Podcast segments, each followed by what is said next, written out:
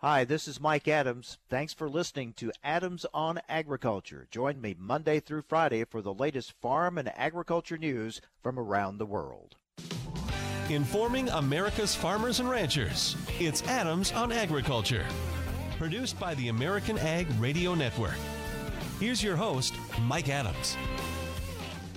Hello, everyone, and welcome to Adams on Agriculture. Thank you for joining us and letting us be part of your day. Here we wrap up uh, another busy week in the month of June and another challenging week uh, weather wise, and some interesting developments along the way as well. Coming up on our program today, we will talk with the president elect of the National Corn Growers Association, Kevin Ross from Iowa, and we're going to talk about. Uh, the possibility that the president may uh, change their approach to small refinery exemptions to the RFS, and certainly that's something that the corn growers would like to see. And uh, national corn growers have a campaign uh, to kind of get that done. So we will learn more about that campaign and the efforts of the corn growers on that issue. Also, we have um, some movement on a tax extenders package and that may be closer to happening, which would include the very important biodiesel tax credit, very important to that industry. Donnell Rehagen, the CEO of the National Biodiesel Board, will be joining us to update us on that. And then Charlie Arnot, CEO of the Center for Food Integrity, will be with us as well today to look at the growing environmental pressures on agriculture. They're pretty uh, intense right now, but uh, he thinks they're going to get even more intense in the future, and he's going to talk about some ways for people in agriculture to deal with the ongoing environmental scrutiny and pressures being put on agriculture. I mentioned uh, the changes to the RFS exemptions. Um, there are those saying today that the president has already ordered a clampdown on the small refinery exemptions and that uh, there are going to be some changes in that. Uh, it remains to be seen. Of course, we'll talk about that with Kevin Ross here in a bit. Uh, the president got a lot of uh, input on that from Kevin Ross and others during that uh, trip recently to Iowa. So we will see what comes of that. And then also, of course, we're going to be watching very closely next week the, the G20 meetings and uh, whether we can see some positive developments with the talks between the U.S. and China. Well, speaking of talks, let's talk now with Jerry Hagstrom with the Hagstrom Report. Jerry, thank you for joining us. Uh, lots going on. Um, USDA has made a decision on moving up the date where uh, there can be haying and grazing on uh, prevent plant acres. It's not going to be November 1st. They moved it up to September 1st. Uh, yes, that's right. And uh, I guess that uh, this can help the farmers in two ways. In if the if the farmer um, has his own uh, animals to feed uh, or graze, then then the the farmer can use it for that, or the uh, the, the what's taken off can be sold. And the National Cattlemen's Beef Association put out a release. In fact, they were the first one I got, uh, saying how pleased they were by, uh, they were by this, and that that it will ease the um, the supply of of hay this fall. House Ag Committee Chair Collin Peterson saying the changes will go a long way toward providing farmers and livestock producers with options to address the forage situation in many parts of the country. Uh, also, in the House Ways and Means Committee, a step closer to getting a tax extenders package. Uh, yes, uh, they uh, they marked up the bill on um, on Thursday.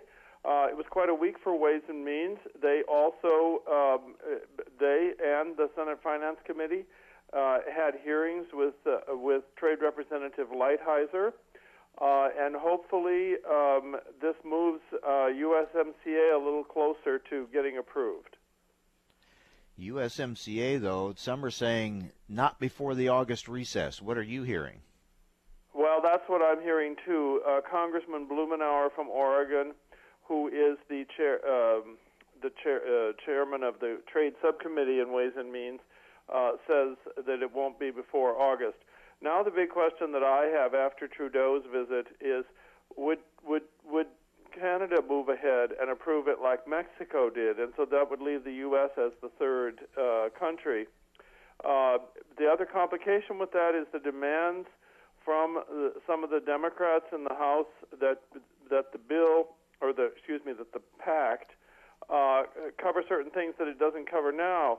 And so, if Mexico and Canada approve it, and they're still demanding more, well, uh, what does that uh, you know, what does that mean? Can can they have approved it and then the U.S. wants to make some changes in it? Uh, Congressman Panetta from California suggested to me that there would have to be an annex or a side letter um, on some of these uh, labor enforcement issues.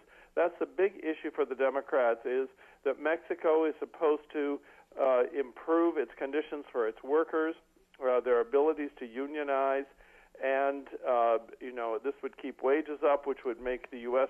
Uh, more competitive, and uh, uh, that that is the the toughest issue uh, to deal with. And the Democrats look like they're pretty insistent on something coming out of that. This seems very similar in some ways to what we went through with the Farm Bill and uh, all the wrangling and negotiating and uh, put off to right at the end. It kind of makes you wonder how this summer is going to go with this. Well, that's right, uh, and uh, part of it, uh, you know, one thing is if they don't do it in uh, before, you know, in July, and that just seems like a really short window for me to get it to to get it done. Although Trade Representative Lighthizer says that he could resolve a lot of these things in in one session. He wants specific demands and he wants to give specific responses.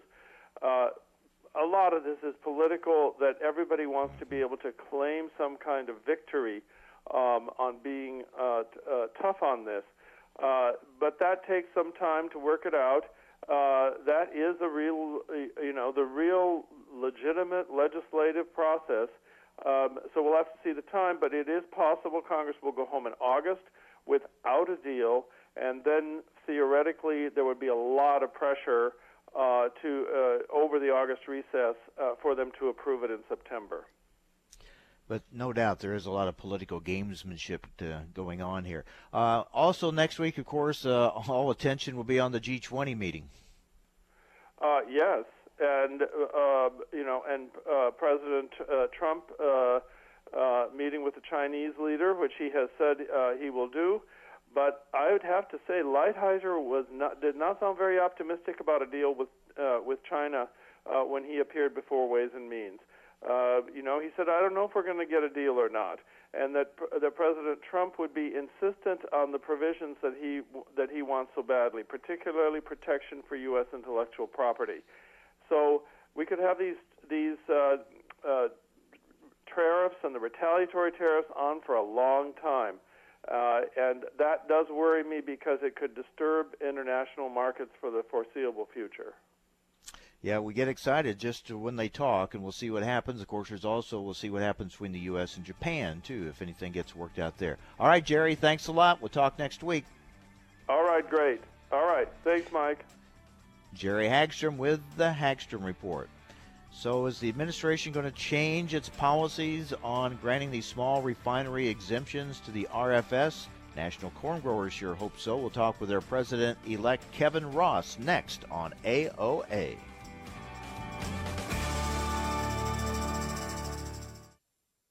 Soybean growers are going all in on Engenia herbicide. Now BASF is going all in on Engenia growers. We're so confident in the performance of this solution, we're now backing it with the Engenia herbicide weed control guarantee so you can have true peace of mind.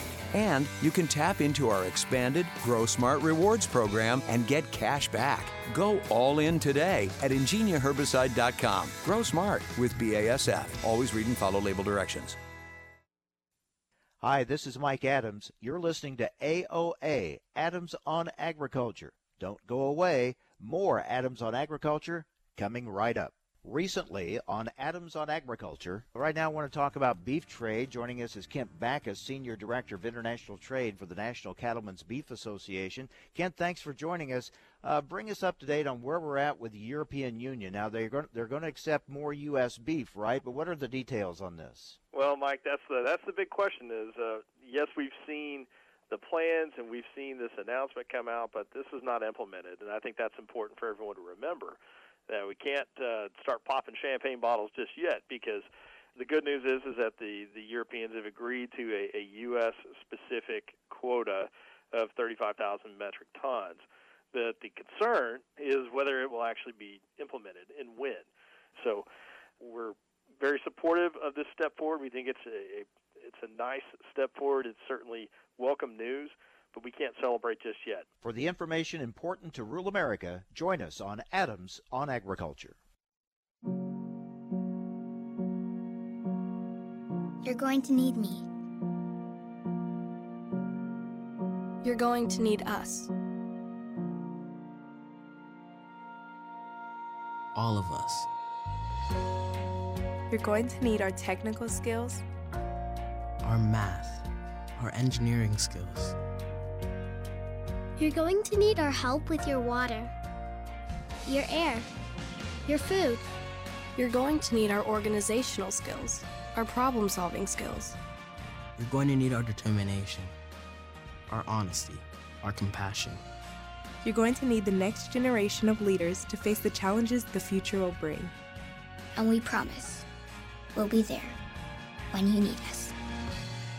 Today, 4 H is growing the next generation of leaders. Support us at 4h.org. No word in the English language is less convincing than probably. Are you sure we should get matching tattoos on our first date? Sure. Um, we'll probably stay together. Probably? It's been 23 minutes since I ate. I can probably swim. Uh, you should wait 30 minutes. Mm, okay, now tell me what to do. Cannonball! Cramp! Oh, I have a cramp. I can probably hit the green from here. Probably. Can I get a mulligan? Ready to go? Hey, are you sure you're okay to drive? Yeah, I'm pretty sober. Yeah, I'm probably okay. Probably okay isn't okay, especially when it comes to drinking and driving.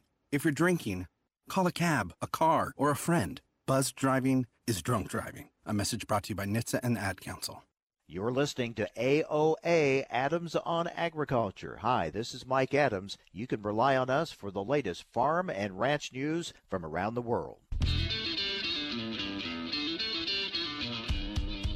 Information America's farmers and ranchers need to know. Adams on Agriculture. Now, back to Mike Adams. Well, President Trump has directed members of his cabinet to review the administration's use of waivers exempting small refineries from the renewable fuel standard.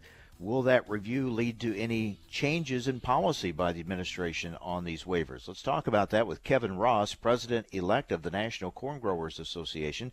Kevin, evidently, uh, what you said to the president recently in Iowa at least got him to look at the uh, their policy. Now we wait to see if they're actually going to change it. Yeah, uh, you know, uh, you know, stop granting the waivers, and they're certainly doing that. Um, I just hope it doesn't take too long. It's been going on long enough, that's for sure. Uh, corn growers, you've got a campaign to call attention to this issue. Tell us about it. Yeah, so we, um, you know, wanted to wanted to take uh, the, the moment to capitalize on, you know, on the momentum we've got in the industry right now, and and certainly uh, to, to uh, you know just hammer on these on these small refinery exemptions. We we want to make sure that the message is getting out that uh, you know loud and clear that that hey this has got to stop. And uh, we took out some ads yesterday uh, uh, on a few TV stations in the DC area, um, and also I think they're running nationally on. Uh, on Fox and maybe some other places too, but uh, you know, trying to make sure that uh, the, the news sources that the president sees, as well as other places, um, understand the issue and, and know we gotta we gotta work on this and fix it.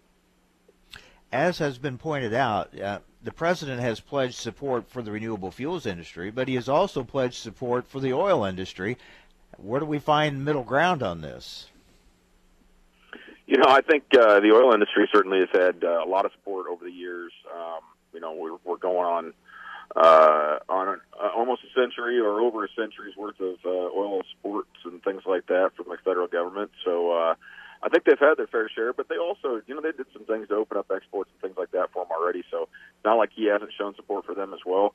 Um, it's just time to fix the issues that we know we can deal with here at home and things that uh, you know are affecting agriculture in a negative way. And, and uh, this is one of the key spots that you know we can improve our markets and and uh, look towards the future. Have you received any indication from anyone in the administration when uh, we might see some kind of an announcement on this or decision on this?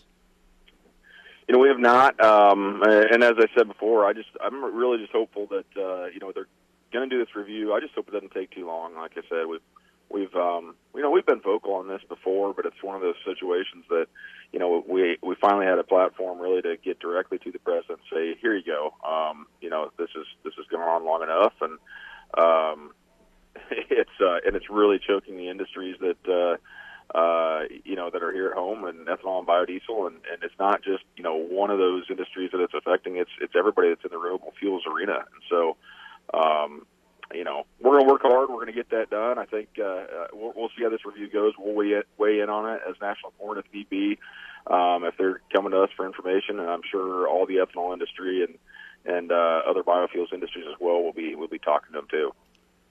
We're talking with Kevin Ross, president elect of the National Corn Growers Association. Kevin, this of course follows uh, a lot of uh, information that is starting to come out now about how the administration has approached these waivers in the past and the way they've gone about it. And, and I think it has led to a lot of "well, we told you so," or "this this is what we suspected all along."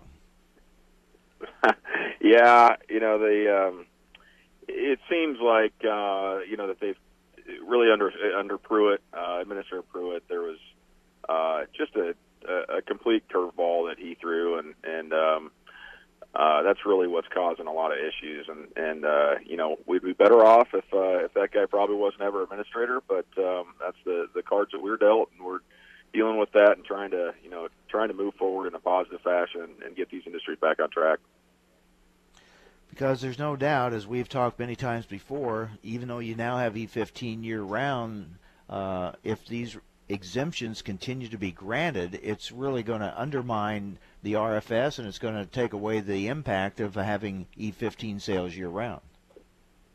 Yeah, 100% true. Um, you know, E15 is a great thing, a great step forward, moving you know moving the needle on ethanol and, and giving consumers that option and what they can buy. But but uh, you know you, you got to have all parts of this thing moving you know moving in the same fashion. And and uh, um, if the RFS in its in its you know normal uh, you know in the fashion Congress intended is not you know held up in that same way then then everything just kind of falls apart a little bit. And the industries like I said are, are just kind of held back. And and um, really we're not realizing the full potential of what biofuels can do for our nation and and you know for all of us out here in the in the countryside raising crops. So uh, we're hopeful that we can, you know, continue to work with the administration and, and make sure we get this right, and we can, um, like I said, help them in any way possible. And we're we're here ready and willing to do that, as well as a lot of our, you know, our folks in the Midwest, our congressmen, senators that that have been weighing in on this this issue as well, and we really appreciate their support.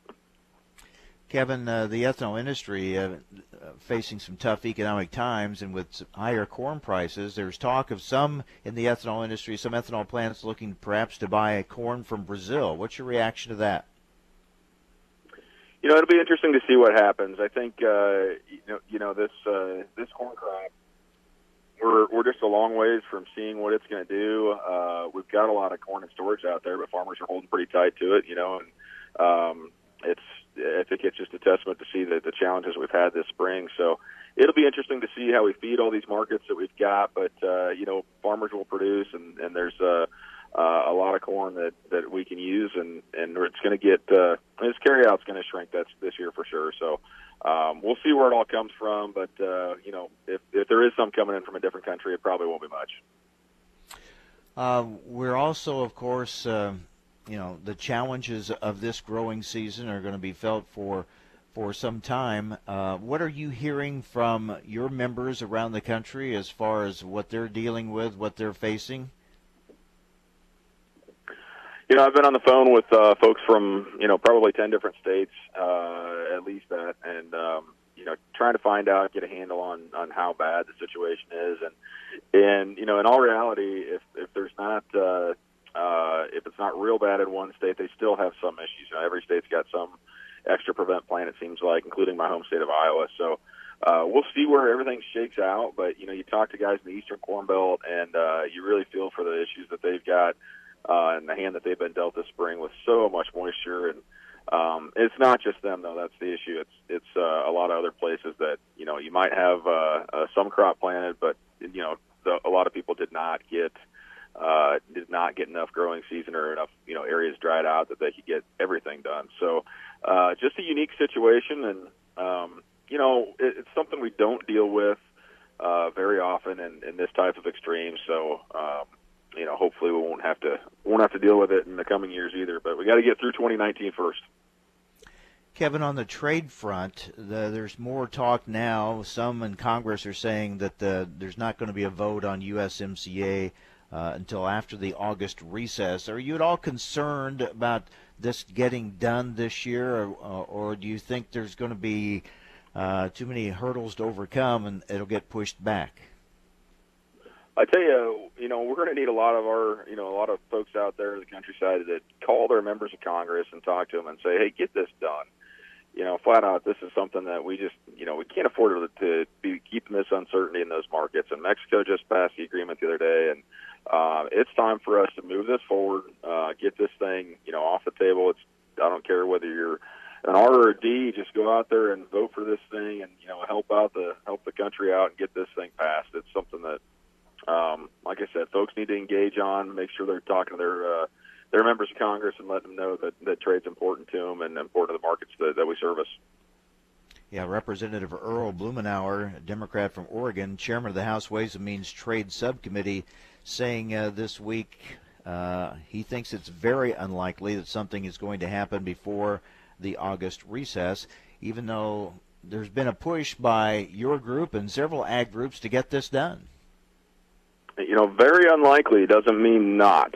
Doesn't mean it's not going to happen. So uh, I'd say if there's a you know a slim chance in there, or a glimmer of hope that we can grab onto and uh, hopefully push them a little harder. And um, you know, it's going to take help though. We gotta we gotta have a lot of folks uh, pushing this thing and you know, making sure that they want to they want to move this now and and not wait for that that after that August recess. So, um, you know, like I said, hopefully we can get get folks motivated to, to pass USMCA, and we're going to be working hard as NCGA and myself and others to uh, make sure we're out there doing the job and and pushing them. But um, it's it's going to take a lot more effort than that too to to, to get these guys to move off a off a center on this one.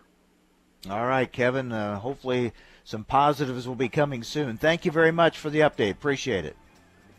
Hey, glad to be on this morning. Thanks a lot. Take care, Kevin. Kevin Ross, President elect of the National Corn Growers Association. Well, there's a lot of environmental pressures on agriculture right now, but Charlie Arnot, CEO for the Center for Food Integrity, says more pressures coming. We'll talk about that next here on AOA.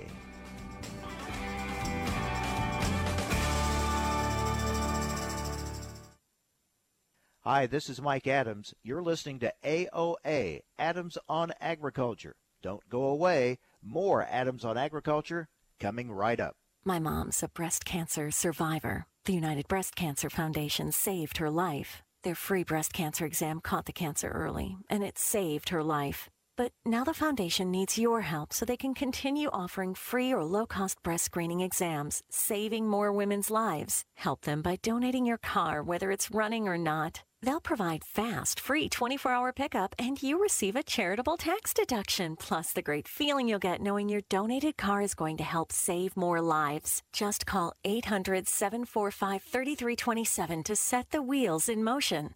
They take cars, trucks, vans, and SUVs, running or not. Call 800 745 3327. The United Breast Cancer Foundation needs your help, and your donation could literally save women's lives, helping them catch breast cancer early, like they did with my mom. Donate today. 800 745 3327. 800 745 3327. Time now for a market. Agriculture. I'm Rusty Halvorson from the American Ag Network. Grain futures at the Board of Trade were lower overnight. July options expire on this Friday. Some traders might take profits now before buying back into more long positions on the grains next week. July corn retreated to test key support at 438 yesterday, the high for May 29th. We bounced from that level. July soybeans on the upside. Bulls see resistance and a target at this week's high at 921 and a half. We are not operating near that level an hour into the day. July soybeans at 910 and three quarters. Quarters. November down five and a half at 935 and a half. Corn fractional changes. July up a half at 450 and a half. December at 461 unchanged. For the wheats, Chicago July up a penny and three quarters at 528 and a quarter. Kansas City wheat July down a penny at 459 and three quarters. Minneapolis spring wheat July down a fraction at 537 and a half.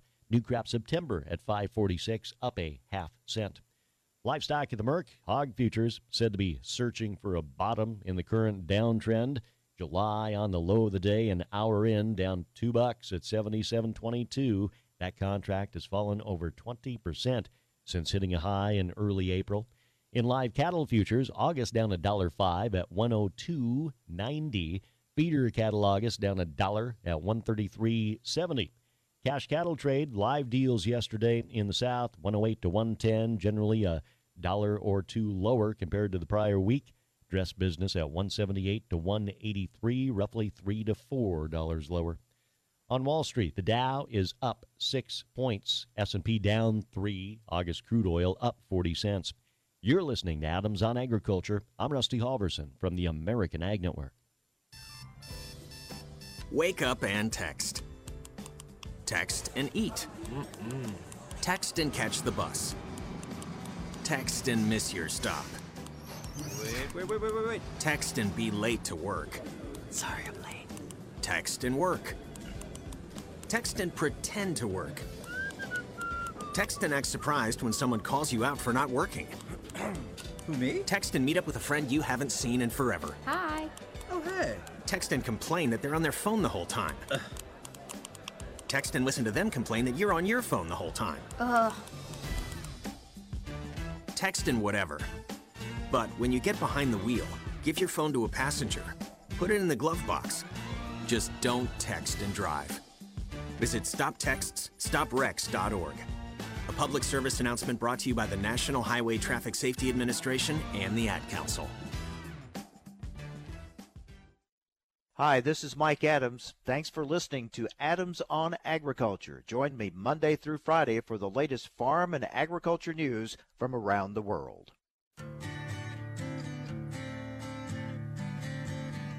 Information America's farmers and ranchers need to know. Adams on Agriculture. Now back to Mike Adams. Pressure on agriculture on environmental issues has been growing the last several years and looks to probably intensify in the years to come. Let's talk about that with the CEO for the Center for Food Integrity, Charlie Arnot. Charlie, thank you for being with us. I know uh, it, it, it certainly looks like the, the the public at large and maybe some policymakers uh, don't feel that agriculture is doing enough when it comes to reducing uh, its carbon footprint. Now, agriculture has a good story to tell, but there seems to be uh, kind of a, a disconnect here right now. Well, you're exactly right, Mike, and there are a number of things that are that are at play here, kind of simultaneously. It's a change in consumer attitudes, consumer uh, consumer purchasing behavior, uh, the emergence and the growth of the purpose-driven consumer. Uh, we're also seeing that lack of appreciation and awareness of what actually happens on farms, the bias against size and scale of agriculture, and a number of other factors. But let's let's unpack that a little bit if we can. Um, and, you know, our, our, our trust research from the Center for Food Integrity shows only 30% of consumers strongly agree that U.S. farmers take good care of the environment, while 60% are kind of ambivalent and unsure about that question. So that's a, that's a real opportunity for those in agriculture, and that's despite the fact that, as you noted, we've just had remarkable improvements. But one of the one of the challenges I think we have is that we really haven't reframed or talked about the improvements in productivity and efficiency and how those actually translate to farming being actually more sustainable. Um, you know, this is a few examples with dairy since the 1940s. Dairy's reduced the carbon footprint of every gallon of milk by more than two thirds. Um, while we continue to increase the amount of pork that we produce over the last 50 years, producers are now using less than 75 or more than 75% less land, 25% less water, and 7% less energy, which is just phenomenal. And wheat farmers, I mean, they've increased yields by more than 25%, and now producing the same amount of wheat on 28% less land, with 47% less soil erosion and 12% less irrigated water. So in agriculture, we've historically talked about those as improvements in productivity and efficiency, but we haven't captured and communicated that they actually translate to improvements in sustainability. And I think that's one of the real opportunities we have. The other fundamental change that we're seeing, Mike, is, is really a, a change in the marketplace. This is from a recent Harvard Business Review, where 50% of the growth in the consumer packaged goods category from 2013 to 2018 came from sustainably marketed products. Half the growth from consumer packaged goods companies came from sustainably marketed products. So that's an indicator that there is demand because these are companies that would not be marketing those claims if there wasn't demand. Now, in agriculture, there's always the debate about, well, are these companies creating demand by, by putting sustainable focused labels on the package? or is there actual demand? And I think what this information would show is, is there's actual demand. Now, are they going to promote that and capture that by putting those claims on their products? Absolutely. I think the opportunity is for agriculture to be much more engaged in that conversation um, because products that had a sustainability claim on pack accounted for over 16% of the market in 2018, up from 14% in 2013, and delivered nearly $114 billion in sales up 29% from 2013. So this is a trend, it's not a fad. And so what that means to agriculture, to me, from, from my perspective, is how do we capture the value in that and really capture the value of what agriculture has done and is doing to improve sustainability, largely by, coming, by becoming more productive. So there's so much discussion on this topic that that's about agriculture, but is is agriculture really involved in those discussions, or are they just being talked about and just dealing with what's uh, people want to force on agriculture through regulation or whatever it may be?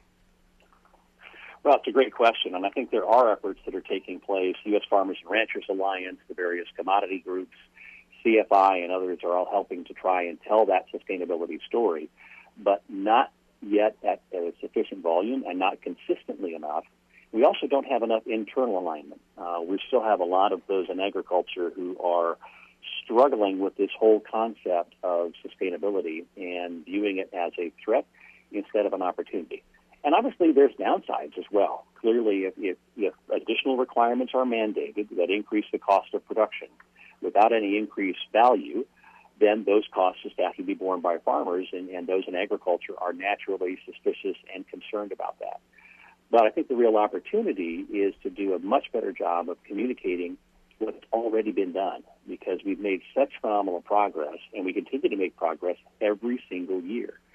But we do know that those global brands that are focused on continuing to grow market share, continuing to meet consumer demand, are going to increase their interest in sustainability. This is not an issue that's going to go away. So we really need to continue to improve and, and uh, both our commitment and our execution to telling the story of what's happening with sustainability in agriculture today. We're talking with Charlie Arnot, CEO for the Center for Food Integrity. Charlie, traditionally, historically, uh, there's been a trust factor that the public's had with farmers. Is that still the case, or has that eroded in recent years? Well, it's a great question, Mike. And what we see is there's still a great deal of trust in farmers, but not necessarily a trust in farming. And that help people understand that yes, the size and scale of agriculture has changed, but the commitment of farmers to do what's right has never been stronger. What our research has shown is that just one in five respondents believe that small farms will put their interest ahead of public interest, but that number more than doubles when you talk about a large farm. So there's a perception that profit will, will override public interest and doing the right thing as farms get larger and we continue to use more technology. Well, farms are getting larger, and we are using more technology. But we can overcome that bias against size and scale by helping people understand that our commitment to do what's right has never been stronger. So we've got to be more engaged in telling that story and, and communicating and, and having that conversation with both the supply chain as well as with consumers to help them understand what we're doing. And there are a lot of innovative operations that are doing that today in terms of social media, taking advantage of, of Facebook and Instagram and Twitter. I mean, there's just a whole number of farmers that are doing that and doing it well. We just have to encourage more of that and then also encourage more direct supply chain engagement so that those in the food system understand what's already been done and that agriculture continues to be committed to operating more sustainably every single year. How big a factor is the big is bad feeling? How much of a factor is that among consumers? I'd say that's probably the largest driver among consumers. Um, again, that belief that the larger the farm, the larger the food company, the more likely they are to put profit ahead of public interest. And people understand and want farmers and they want farms to be profitable. They don't have an objection to being uh, for agriculture being profitable. They want farms to be profitable. What they're concerned about is that profit will supersede every other motive. Now, anybody who's had any exposure to farmers understands that is absolutely not the case. If they were putting profit first, they'd probably be in some kind of other business. But we have to do a better job of communicating our commitment to do what's right for people, animals, and the planet every single day uh, because that's where the skepticism breeds. When people see things happening on farms, they read about environmental incidents or animal care incidents, it drives that skepticism. So that bias against size and scale is really the primary driver that's eroding trust. And the only way to overcome that is to be more engaged and more effective in communicating our commitment to do what's right. Well, we're certainly seeing more and more uh, attention paid to and publicity around advertising campaigns and things like that on certain products saying our product is better and it's it's produced better and it's it's healthier for you and, and protecting the planet. That seems to be the the way for some of these advertising campaigns, which then makes it sound like anybody else is doing something wrong. Yeah, it does. And the, the absence label claims are challenged. And I think one part of what we have the opportunity to do in agriculture is to reduce the temptation for marketers to go to the dark side and go to the absence label claim by helping people understand the broad-based commitment to sustainability and the fact that everybody involved in agriculture is producing more, using less every single year. But there will continue to be demand for us to do that. But Mike, that's something that farmers have done since the beginning of time. We continue to be more productive using fewer resources every single year. This is just going to continue to test our ability to make that happen on an ongoing basis.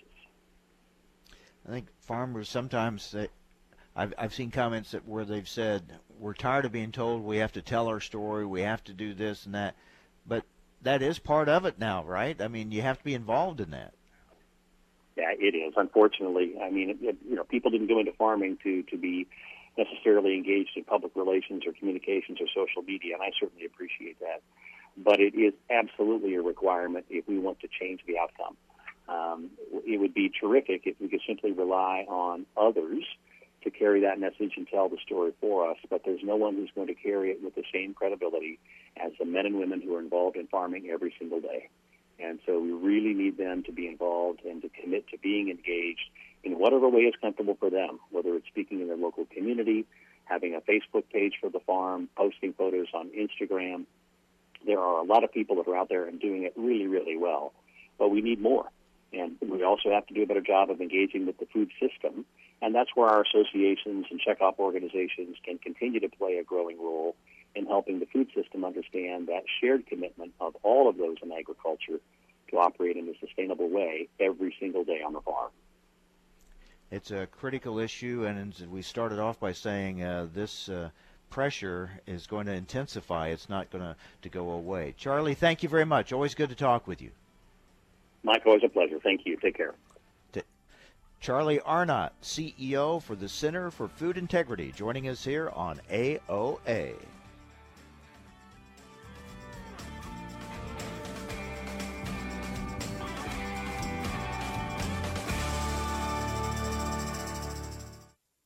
Hi, this is Mike Adams. You're listening to AOA, Adams on Agriculture. Don't go away. More Adams on Agriculture coming right up.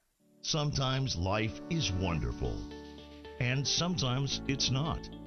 Cherish the good, but always be prepared for life's challenges.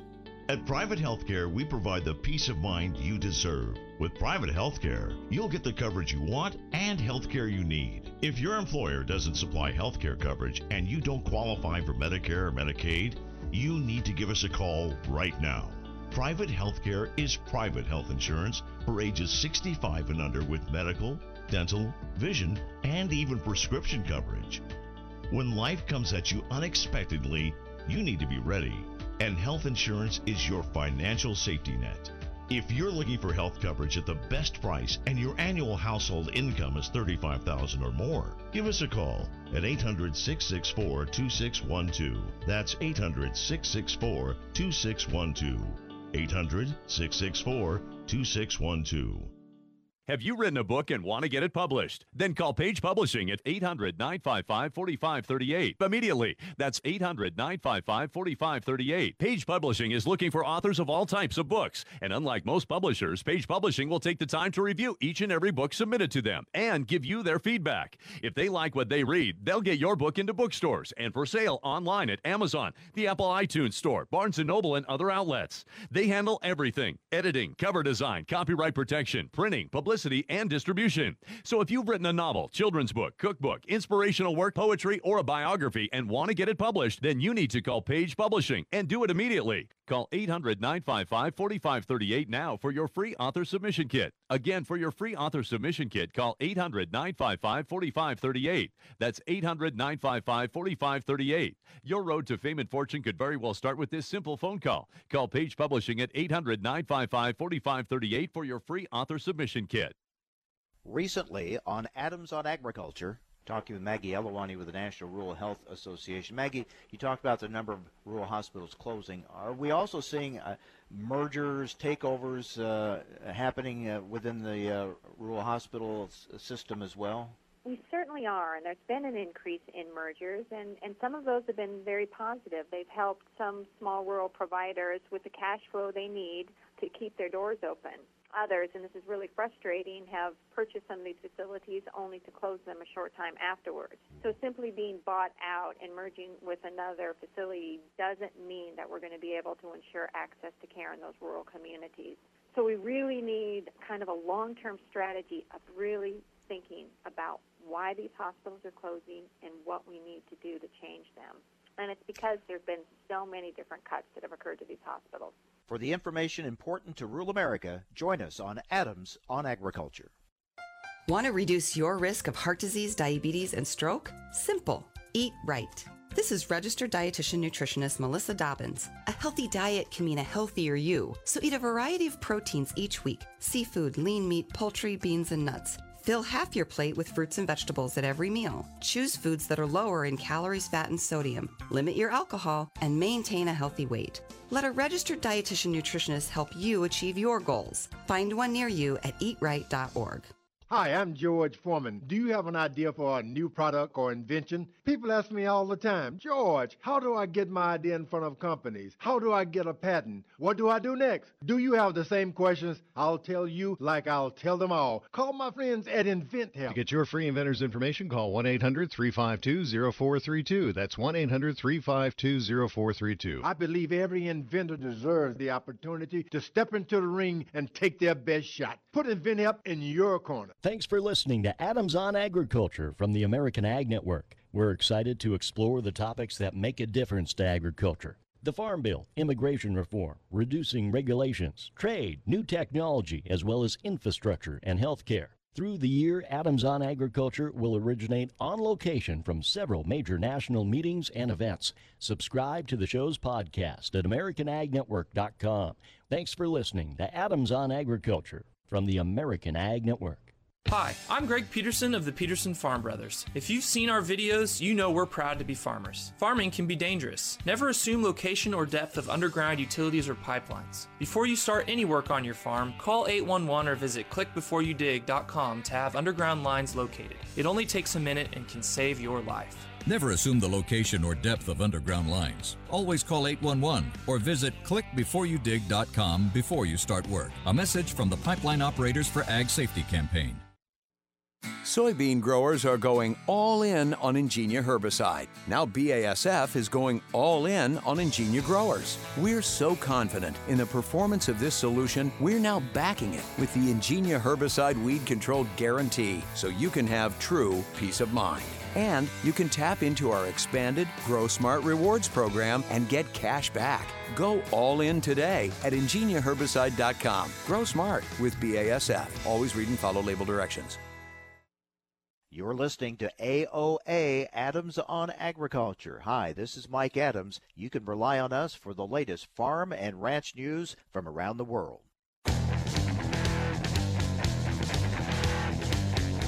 Information America's farmers and ranchers need to know. Adams on Agriculture. Now, back to Mike Adams. Well, a step forward in the uh, long journey to get a tax extenders package passed, including the biodiesel tax credit. A House Ways and Means Committee bill would extend that tax credit and other tax incentives. Let's talk about it with Donnell Rehagen, who is the CEO of the National Biodiesel Board. Donnell, thank you for joining us. Um, where does this step take us? How close does this get us to getting this uh, done? Well, it's some very important progress and something that we've been uh, waiting for for several months now. So obviously, these revenue bills must come out of the House, and so the uh, action last night by the Ways and Means Committee is a very strong first step, and now allows the Senate to kind of uh, consider and begin some negotiations uh, for that final package. So it is a process. It, it does. It's not a final uh, decision, but it, it at least moves the needle in the right direction, and and that's uh, that's been a challenge to get that done. Well, it has been, and I think it's just uh, probably a reflection of the politics in you know in Washington D.C. We've got a Senate that's been poised for months now to uh, take up a, a bill such as this, and so it's just taken a little while for the House to their leadership to kind of get themselves in place and to figure out uh, how they're going to proceed forward. So we're excited about the progress, and now uh, though the work continues. Do you feel good in the Senate, and you got uh, Charles Grassley and some other supporters there? Do you feel good about uh, moving through the Senate? We do. You know, Senator Grassley has always been our biggest champion, and so he's indicated uh, months ago what his his goal and his intentions are, and so but it's a it's a process, right? And so it's a, sort of like a tennis match. The ball went over the net to the Senate, and now it's going to have to you know be worked out and go back uh, back to the House. So uh, it's not going to be an easy process. Uh, there's uh, lots of lots of considerations, lots of politics in play, and so it's it's going to take a lot of effort, and uh, we're up for the cause. What's the biggest obstacle? What's holding this back? Well, I think the good news from yesterday's uh, discussions during Ways and Means Committee was the realization that a long-term tax incentive is what really what's needed, not just by our industry, but by all of those impacted by these tax extenders. This ongoing practice of retroactive tax credits, it really does very little to incentivize new and growth in that industry. And so uh, this uh, the, the good news out of last night was that this biodiesel tax incentive – if it stays as proposed, would be extended through 2020. So we at least have one prospective year uh, as well as part of 2019, you know, should this get done in the next few months. And so uh, that's good news, and hopefully that means we can continue that conversation with the House and Senate leadership about what happens after 2020 and how to put this, this tax credit in a position to really let this industry take off the way that it really can. And as we've talked before, this is critical to the biodiesel industry. Uh, also, some news the administration is uh, reviewing how it handles uh, the small refinery exemptions. We've talked before, these have been very harmful to the biodiesel industry as well. They have been, and, and we're very excited that uh, the president has seen the light on this issue. Uh, those small refinery exemptions have been very uh, liberally distributed over the last few years, and we've been indicating regularly what that's doing to our industry and the ethanol industry as well. The argument that we have is really biodiesel is more impacted by SREs than even the ethanol industry is because uh, of the way the nested program works within the RFS. And so Uh, we want to make sure we, uh, we we support the president and his request that the EPA and Administrator Wheeler take a deeper look at what the true impacts are of these SREs and make sure that uh, the, the right decision is made this time and to be very judicious with those um, and to make sure that there's growth for the biodiesel industry. Because there's been information finally coming out, which has been long suspected of, of really the misuse of this uh, of these exemptions, the way they've been granted in the past. Absolutely, uh, you know we're seeing the Exxon's and the you know the Conocos of the world, some of the largest companies in the entire world, um, you know receiving small refinery exemptions, uh, and those exemptions were were put in the books originally to allow for uh, those who are seeing economic hardship uh, to receive to receive some relief from the RFS program. Now, I don't know about you, but I don't see Exxon or Conoco as being a small refinery in the first place, uh, and nor when you look at their uh, quarterly earnings reports do I uh, sense any level of economic hardship. So we've definitely taken issue with the EPA changing the rules of the game over the last couple of years compared to the first six or eight. Uh, of the RFS and beginning to just grant these uh, these exemptions to any refinery who asks. And we wait for the final levels to be announced for next year for under the RFS. I know you'd like to see those increase for biodiesel, but that that's been a, a tough lift for you as well. Well, it has been. Uh, there's really no reason for it other than you know everybody trying to balance the needs of, of, competing industries, the renewable fuel industry and the refining industry, and, and we understand that that happens. Uh, but our industry has demonstrated year on year that we can far surpass the volumes that the EPA is setting, and so in some ways, the RFS not growing is hindering our growth. Uh, if those goals and those numbers would be increased to where we believe they should be, which would be several hundred million gallons a year more than what the EPA is setting them, uh, it would be a springboard for our industry to do even better and greater things. And so uh, that's been our message. Our, we uh, we let the facts speak for themselves. We're not making this stuff up. You know, anybody can look at these numbers, including the EPA, and see this. So we want to see the RFS do what Congress intended, which is really to increase the volume of renewable fuels in the marketplace year on year. Yeah, these are domestic industries that uh, uh, have so much more potential. I mean, we've we've seen a lot of the potential realized, but only really scratching the surface, especially in the case of biodiesel. Donnell, good to talk with you again, and uh, uh, hopefully these positive steps will lead us to a to a, a, good conclusion here soon on these issues. Thank you. All right, thank you, Mike. Donnell Rehagen, CEO of the National Biodiesel Board. Well, that wraps it up for today. Hope you have a good weekend. Well, next week uh, we'll have a lot of conversation, of course, about the G20 meeting and uh, those issues uh, and, and, their impact on agriculture for sure. So hope you'll join us. Thanks for being with us today. As always, uh, we appreciate you being with us here on AOA Adams on Agriculture.